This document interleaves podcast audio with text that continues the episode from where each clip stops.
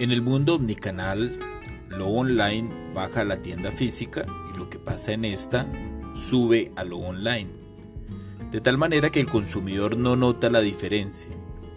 Siempre está relacionándose con la marca de la manera que más le conviene y experimentando con los mismos valores y contenidos de la misma.